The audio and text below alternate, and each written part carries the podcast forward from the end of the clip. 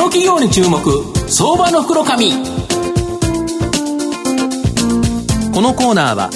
情報システムのさまざまなお困りごとを解決するパシフィックネットの提供財産ネットの政策協力でお送りします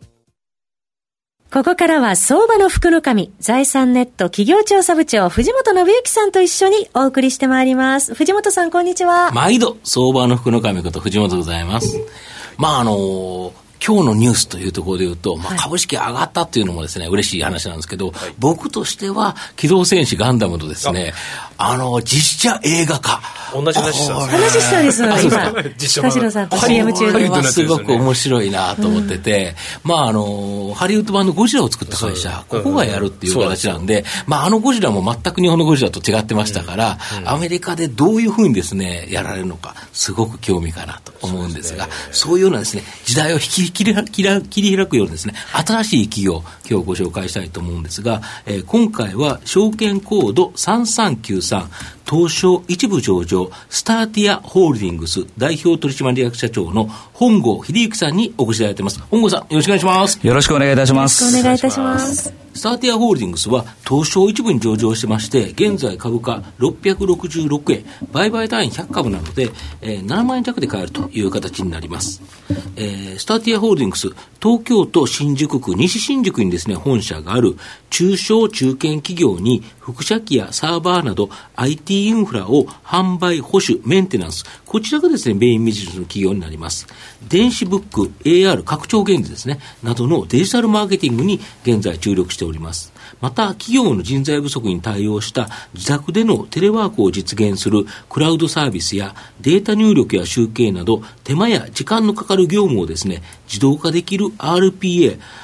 ロボティックプロセスオートマオートメーション、このソリューションもですね、育成されているという形になります。まあ、今後大きな成長を期待できる企業だと思うんですが、あの、本郷社長、御社は、IT インフラ事業というですね、まあ、年率2桁程度の成長が見込め、まあ、ストック型収益のために安定収益期待できる、このキャッシュカウのビジネスを保有しているのに、このデジタルマーケティングとかクラウドストレージ、RPA など、新規分野にですね、積極的に進出されてるんですけど、この理由って何なんですか？はい。私も今ご説明があったように、うん、実は2005年のですね、12月に上場させていただいたんですけれども、はいえー、インフラ事業っていうのは年々10%から15%で成長できるというのは、もうある程度、はい、手応えはつかんでるんですけれども、はい、昨今の日本の、うん、えー、人材不足、はい、それから中小企業の皆様方のデジタルデバイス、まあ、情報格差ですね、うんうん、えー、これが非常にこう目に余っているというところがありまして、われわれのグループのミッションというのは、うん、中小企業、まあ、日本の99.7%は中小企業様と言われてますけれども、このデジタルデバイスをなくすというのをミッションのもと行っている上でですね、われわれが今まで培ってきたノウハウ、技術力、それからすでにいる、いらっしゃる2万社のですね、中小企業、はい、の皆様方に対してですね、どのような形でこの人材不足に対して、え売り上げを伸ばしていくようなお手伝いができるかと、そういった観点から、約10年ほど前から、こちらの基本的なですね、サービス、テクノロジーに注力してきたというところでございます。なるほど、やっぱり新規ビジネスに出ることによって、そのお客様をやっぱり助けるっていうか、そうですね。やっぱりお客様と共にということですね。そうですね。はい。なるほど。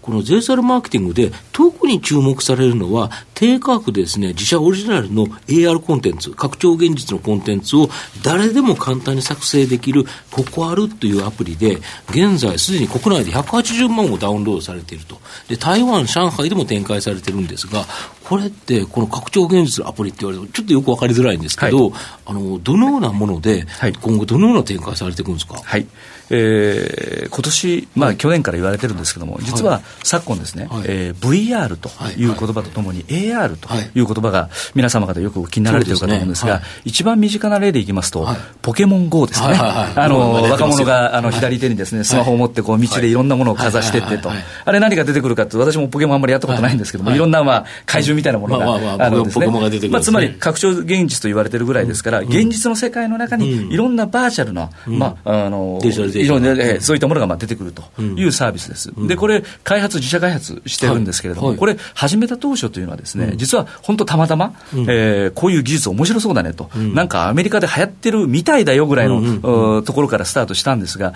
やっていくうちにですね、実はまあ昨今、テレビ CM のその反響に対するですね、その費用対効果っていうのが、疑問視されている中で、デジタルマーケティングというふうに時代が動いてきてるかと思います。そんな中で、スマスマホセントリックの時代の中で、この AR を通しての反則ツールとしての位置づけ、それから地方創生ということを考えたときに、われわれのこのココアールっていうサービスはですね、実はスタンプラリー機能もついておりまして、要はそこに行く画像とかなんかを取ったら、そこに拡張現実のデータが出てくるということですか、そうです。で、それを、面白いところは、それをわれわれは属性も含めて、ある程度のデータをビッグデータとして保管できるというところに、われわれの強みと面白みがあるかと思います。はい、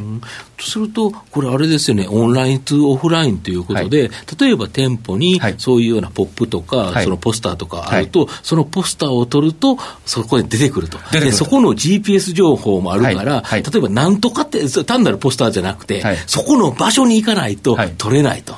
そうすると、その店舗に行くっていうことですよね。そうですね。そういうあの地方創生というのはそういう意味なんですけれども、そこの、まあ、誘致できるっていうこともありますし、その、えー、どこに誰が動いていったかっていう、その動物線のデータもある程度把握することができるということでいきますと、われわれ今、180万のダウンロードすると、それから企業様でいくと、実は、1550社の企業様に対して。ゲーム会社さんとか、電鉄会社さんとか、い、ろんな会社がさまざま使ってるんですよね。そうですね。もうすでに使われていただいて、使っていただいてまして、われわれの立ち位置としてはですね、おそらくダウンロード数、え機能、えそれから導入者数でいくと、おそらくわれわれの調べた限りでいくと、われわれがナンバーワンということを受付しています。台湾でもナンバーワンなんですよね。そうですね。台湾台湾でも昨年ですかね、えナンバーツーだったコンペティター抜いて、われわれがナンバーワンという位置でございます。そうすると台湾の方が本当日本に来られて、インバウンド需要もくあの期待できるということですね。そうですね。はい。そうですよ、ね、台湾の約半分の方々が確か日本にいらっしゃってるっていうデータもあるぐらいですから、うん、台湾の市場っていうのは非常に魅力的だと思ってます。なるほど。そこも面白いんですけど、もう一個面白いのが、この少子化で企業の人材不足、これがですね、大きな経営課題となる中、まあ、御社は在宅ワークであるとか、フリーランスの活用、これをですね、稼働とするクラウドストレージ、えー、セキュアサンバやですね、またデータ入力集計など手間や時間がかかる業務を自動化できる RPA ソリューションであるですね、この業務自動化ツール、えー、ロボペット、これを開発されてるんですけど、はい、これの現状とですね、はい、今後の見通し、教えていただきたいんですが、はい、働き方改革、はい、これはもう政府の方の法案も、そうですね、無事通ったということで、はい、実はわれわれのですね、このセキュアサンバというサービス、うん、商品ですね、うん、それから RPA のロボパッド、うん、これは、えー、経産省の通常する補助金の対象となっている、はい、IT のサービス。中小企業が入れようとしたときには、補助金が下りるんですか、そうです。と認定受けておりまして、で、まあ、先ほどから申し上げている通り、やはりあの人材不足というのは、特に中小企業は、そうですね、えー、もうに逃げ逃げられない大きい会社はまだ人数が多いから、多少調整聞くけど、はい、少ない会社さんで人が入んなかったら、残りの人大変ですもんね。そうですね。はい。まあそういう事実があるかと思うんですけれども、うん、そんな中でですね、やはりわれわれすでにもう2万社の顧客を持ってるということと、はい。はい、それからこの RPA と、うん、それからこの関谷サンバのですね、うん、まあ要点としては、いつでもどこでも誰でも、どこででも働けると。なるほど。いうことだと思うんですね。家でも働けると。で、この時にキーになるのは2つあるかと思います。一つはスピーディーなネット環境。これがあの必要不可欠かと。それからもう一つはですね、入力したもの、あるいは作り込んだソフトウェアでも何でもいいんですが、うん、このデータをセキュアの状況で、レイヤーをいくつかに分けれて、うん、えー、見たい人が、えー、きちっとですね、どこででもアクセスして見れると、うん、しかも外部からはセキュアな環境で、えー、きちっとシャットアウトされてるということが絶対条件だと思うんです。そりゃそうですよ、セキュリティで仕事なのに、はい、それが他から見れて盗まれたら、はい。はい、やっぱここ中には情報とか、まずい情報とか入ってるでしょうから、そ,、ね、それがやはり見れない状態。これってな、その御社のストレージを使うとい。けるという形、はい、そうですね、それが関は3番の特徴でございます。はい。これ、大きく今後伸びますよね、はい、今まだこれは、今、育成中という感じそうですね、これはもう思い切ってあの、うん、投資をしている状況でございます。なるほど、であと、まあ、まとめましてですね、今後の御社の成長を引っ張るもの、改めて教えていただきたいんですが、はい、われまあ今申し上げたように3つの事業からなってるんですけれども、はい、この IT ソリューション事業、うん、IT インフラ事業っていうのは年、うん、えー、年換算でいくと大体10%から15%で確実に伸びていけるということは言えるかと思います。これで安定的な収益を得ると。はい、はい、それからまあ10年近く前から始めてる AR をスタート、あの、はじめとした、ここあるですね、デジタルマーケティング、この分野というのは、今までの、一通りのですね、投資というのは大体完了したということで、これから、えー、急激に、えー、マネタイズしていくと。もう今収益上がってるんですね。そうですね。もう上がっていってここから一気に収益拡大が期待できる、そうですね。その次に、中長期的な視点で見たときにですね、はい、やはりこの RPA という切り口から、あるいは働き方改革という切り口から、セキュアサンバと、うん、えー、ロボパッド、うん、これが、えー、中長期的な視点でいくと、うん、えー、次に伸びてその、はい、収益を牽引してくれる。今はあの残念ながら投資フェーズとい。うことですよね。はい、そうですね。まあ、あの、やはりわれわれの、あの、都合に、うん、えー、マーケット、市場っていうのは合わせてくれないといただけないというところもあるので、うん、今、やはり、え投資しておくということが、5年後、10年後にとって、われわれの立ち位置からしても、中小企業の皆様方からしてもですね、うん、えー、それが非常に、えー、関与ではないかというふうに思っております。田代さん、いかがでしょうか？あの業績のところが非常に堅,、堅調というよりは好調というところで、またあの多分この増収増益というところが続いていくと、いろいろとまた株価だとか、もうこれはストレートにそういった企業っていうのはやっぱり見直しの動きっていうのは出てくると思いますので、人とそういった意味でも非常に動向だとかは期待していきたいなと思います。まあ、あのまとめさせていただきますと、このスターティアホールディングスは、IT インフラ事業というストック型の安定的なキャッシュ買うビジネス、これを持ちながらですね、まあ、電子ブック作成、AR 拡張現実のデジタルマーケティング事業、と、あと企業の人材不足を解決するクラウドストレージ R、RPA 事業と、まあ、今後ですね、爆発的な成長が期待できる分野に、まあ、積極投資を行っている企業という形になります。まあ、積極的にですね、新規事業の投資で、まあ、今期の会社見通しがですね、今までずっと増収増益だったのが、増収減益というところでですね、少し株価押し目買いという形でですね、ちょっと下がっているところが、やはり押し目買い、絶好のポイントではないかなと思います。今日は証券コード3393東証一部上場スターティアホールディングス代表取締役社長の本郷秀幸さんにお越しいただきました。本郷さんどうもありがとうございました。ありがとうございました。ありがとうございました。藤本さん今日もありがとうございました。ありがとうございました。ありがとうございました。